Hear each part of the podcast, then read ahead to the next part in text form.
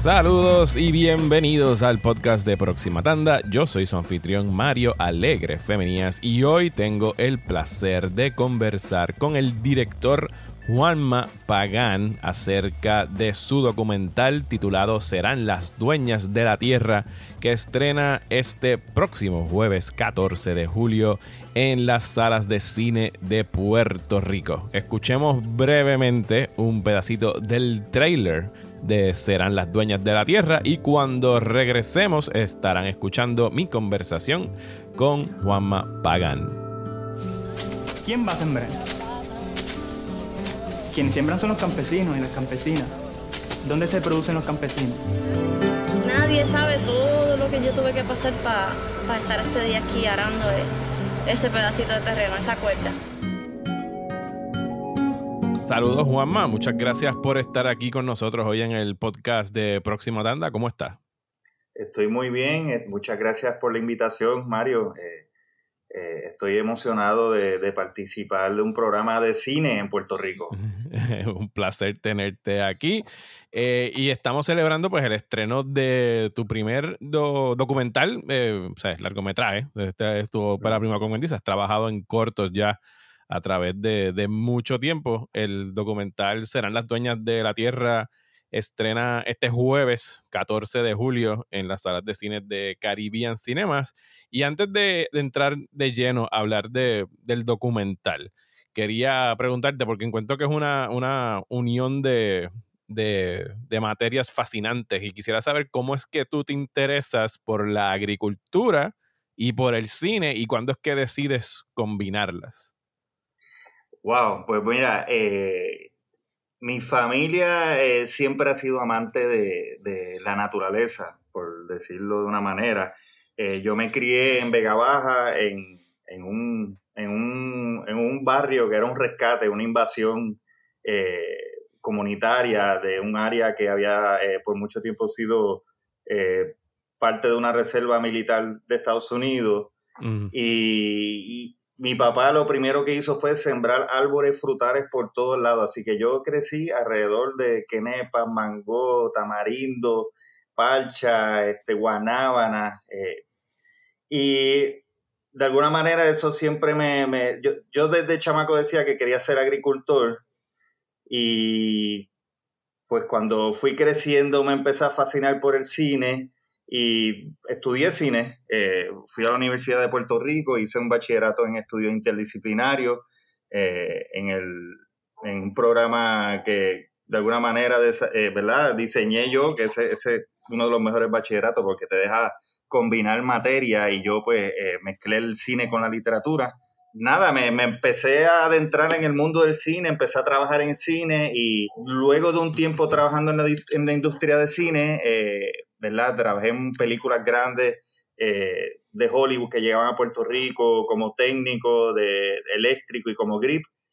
Llegó un punto que dije, no quiero saber de este mundo, quiero ir a sembrar. Y me mudé a una finca de Utuado que custodia mi familia desde hace como 20 años. ¿Y más o menos para qué años que das este movimiento hacia la agricultura?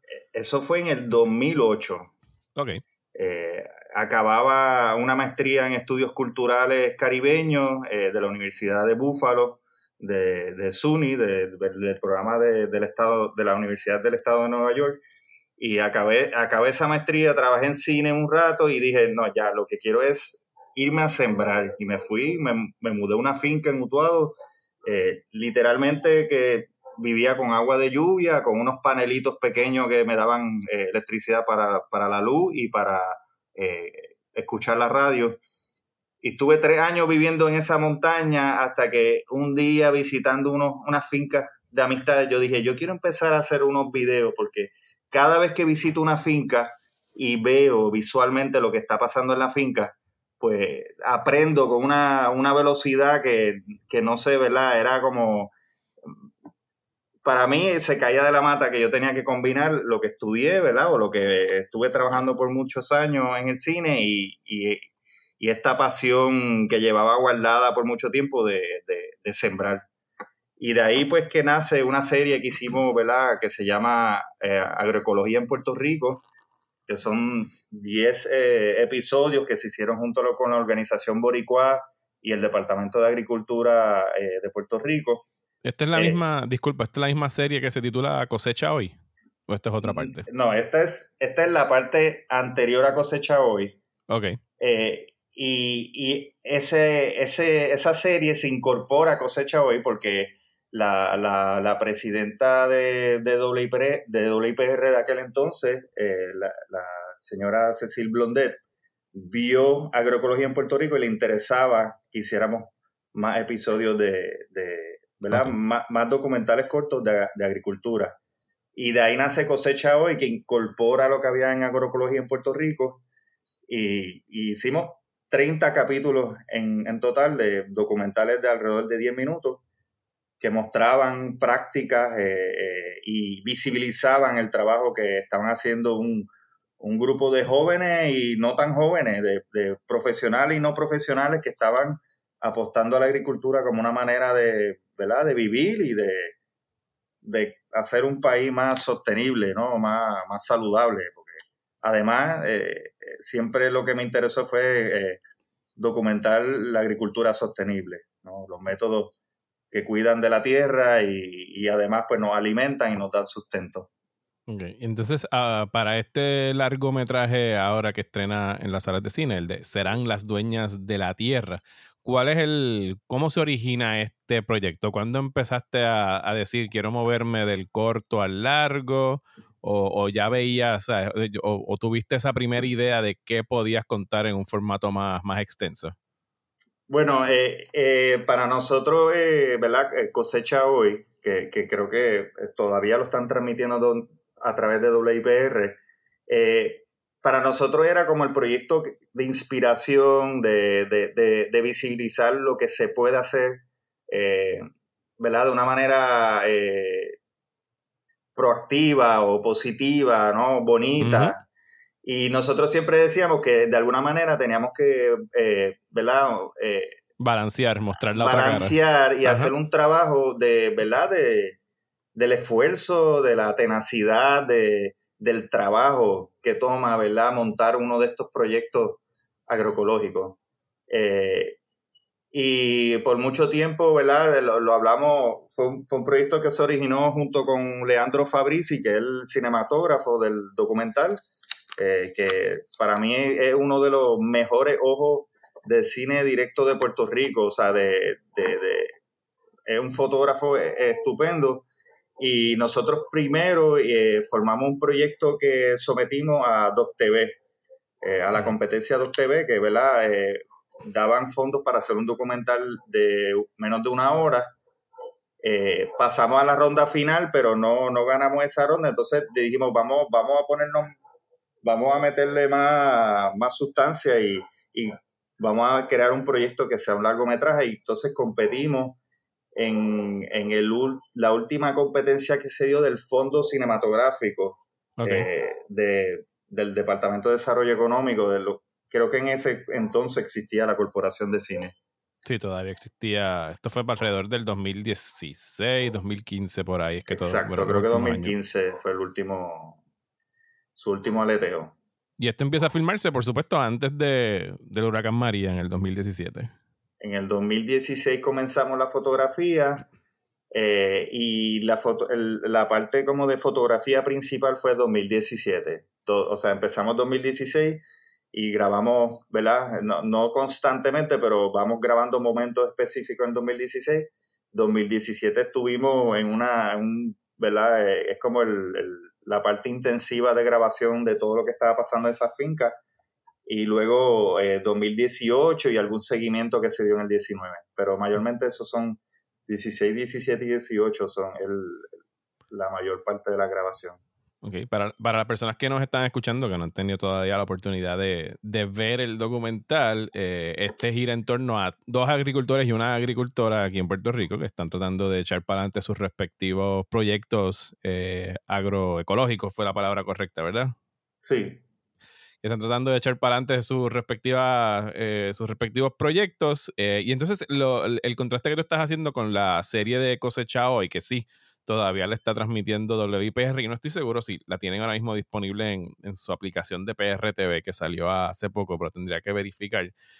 Cosecha Hoy y el proyecto que mencionaste anterior a ese es un proyecto pues educativo, que están tratando de enseñarle a las personas cómo cosechar y cómo poner sus propios huertos caseros y cosas así, fomentando la agricultura. Este documental está presentando no necesariamente el lado oscuro, sino las dificultades y las trabas que presenta muchas veces las agencias de gobierno para que estas personas puedan hacerse cargo de estos terrenos y cultivarlos, ¿es correcto?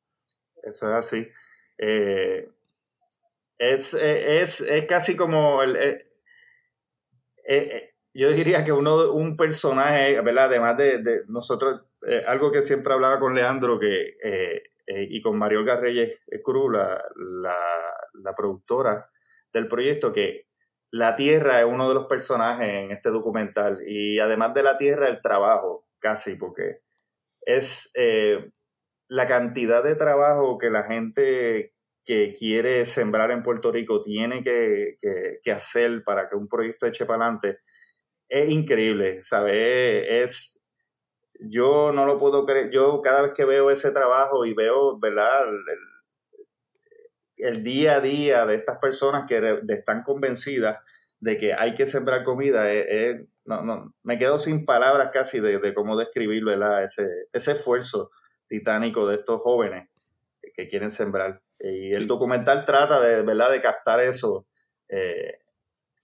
Tengo curiosidad de cómo el público lo va a recibir, porque tratamos, ¿verdad?, de hacerlo de una manera de cine directo, de que el mismo trabajo, la experiencia, hablen lo que está pasando sin requerir a la entrevista o al diálogo para mostrar esa faceta de la agricultura en Puerto Rico. Pues fíjate, por ahí mismo iba con mi próxima pregunta, porque una de las cosas que me fascinó y que me gustó mucho del documental es que no es y ya no es casi decir típico, porque hay muchos documentalistas que se están apartando del trillado uso de lo que le dicen en inglés los talking heads, que es poner a personas frente a la cámara a hablar y a narrar lo que está ocurriendo, sino que tu acercamiento al documental es uno pues ya más natural, en el que estás captando a las personas en su proceso, o sea, los sigues cuando van a las autoridades de tierra, los sigues cuando están sembrando, y eso yo pienso que es un acercamiento muchísimo más atractivo, y como lo dicen en inglés, engaging, o sea, es que la persona tiene que estar prestando atención y escuchar los testimonios que están dando y ver las acciones que están haciendo, y entiendo que pues ese debe haber, o sea, ¿cómo decides que este iba a ser tu approach a este documental en específico? Pues mira, cuando nosotros sometimos este proyecto al Fondo Cinematográfico de la Corporación de Cine, como parte del proceso, ¿verdad? Ellos ganamos la propuesta, entonces hay unos talleres donde traen a cineastas y productores internacionales a Puerto Rico para trabajar con nosotros estos proyectos.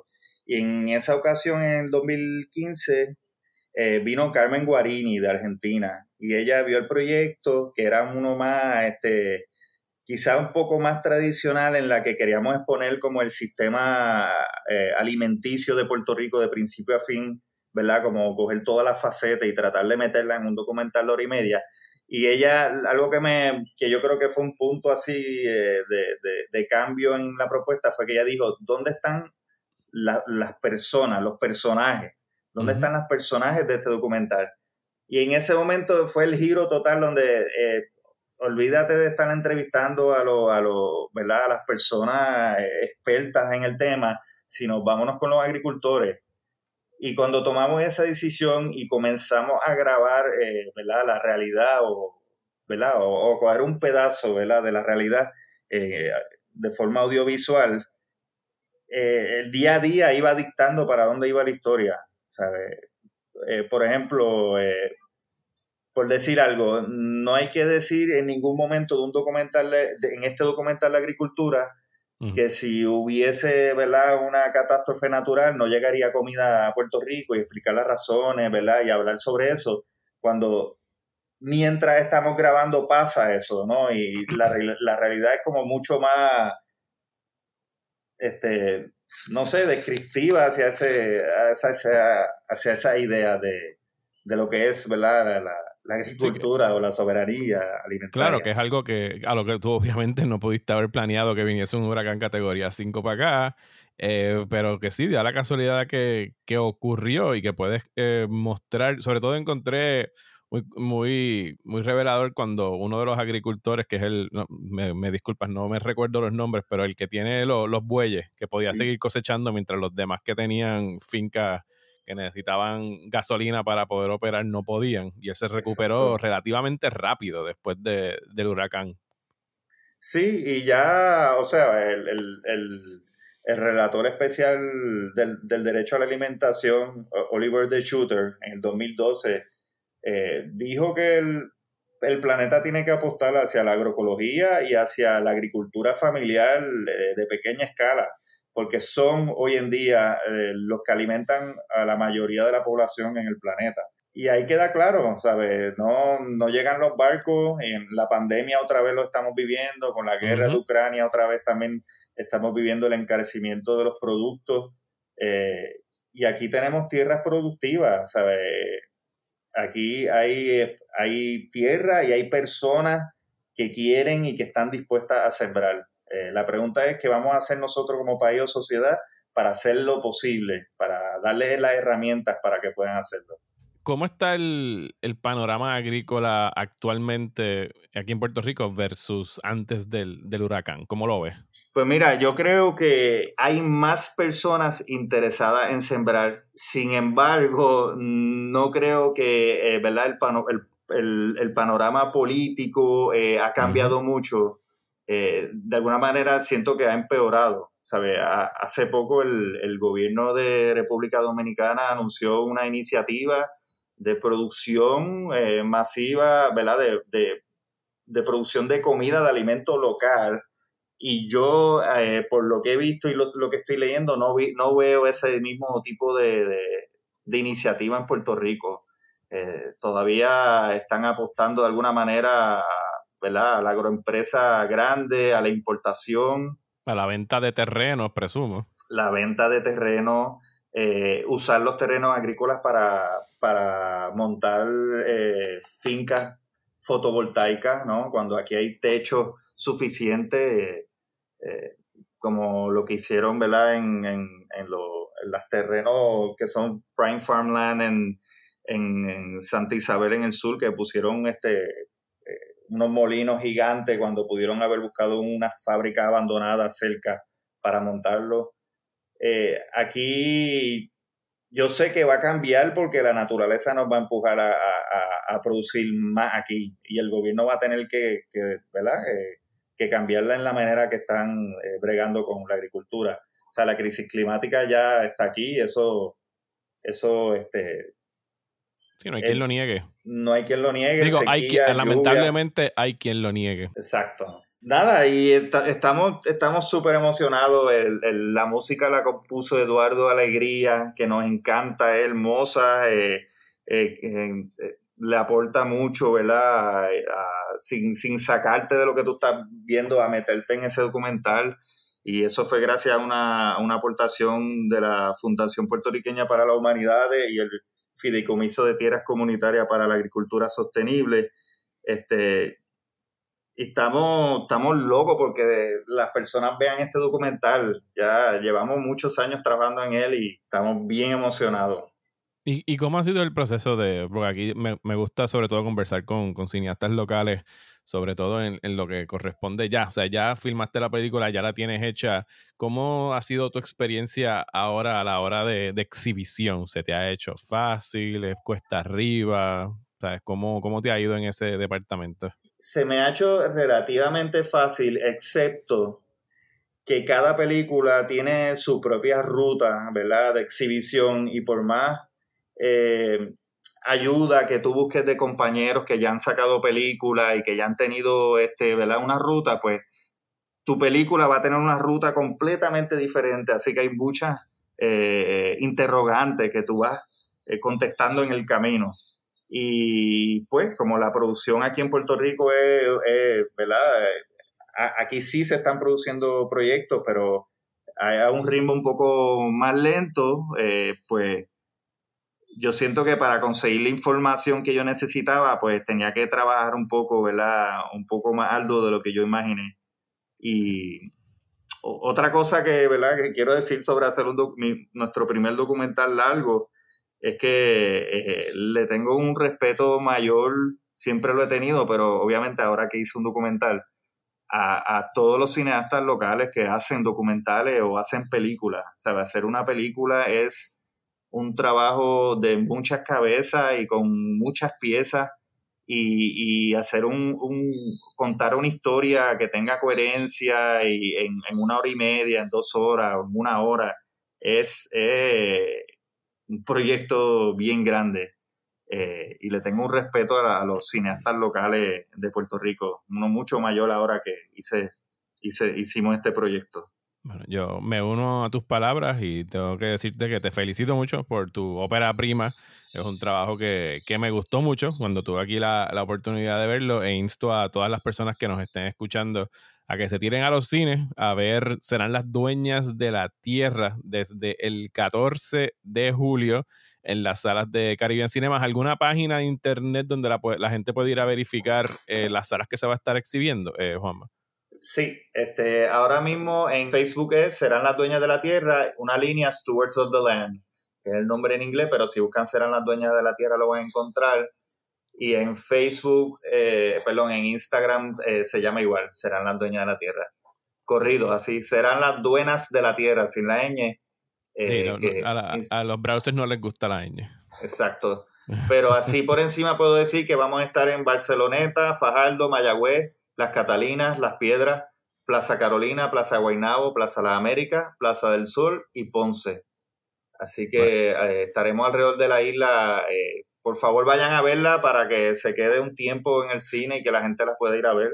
Sí, ustedes saben, lo importante es que vayan a ver las películas puertorriqueñas en los cines, y yo siempre los insto a que si les gusta el cine local, y en los últimos años se han estado haciendo tremendas producciones, esta es otra que deben ir a ver, pero ustedes saben que hay mucha competencia por salas de cine y aquí las películas puertorriqueñas necesitan especialmente el que las vayan a ver. Y sobre todo, piénsenlo de esta manera, usualmente las películas las dan en los cines y después ¿dónde las vas a ver? Pues eso es un problema que tenemos aquí en Puerto Rico en términos de exhibición, que si después no se mudan a streaming o se pueden alquilar en algún sitio, te la perdiste y te chavaste. Así que no dejen que eso les suceda con este estupendo documental. Pues Juanma, te agradezco nuevamente el tiempo que nos has regalado aquí, y te felicito una vez más y muchas gracias por estar aquí con nosotros en Próxima Tanda. Muchas gracias, Mario, y gracias por apoyar el cine local, el talento local, que estamos siempre pujando, pero dispuestos a seguir trabajando por el cine puertorriqueño. Así que gracias. No hay de qué, siempre así será.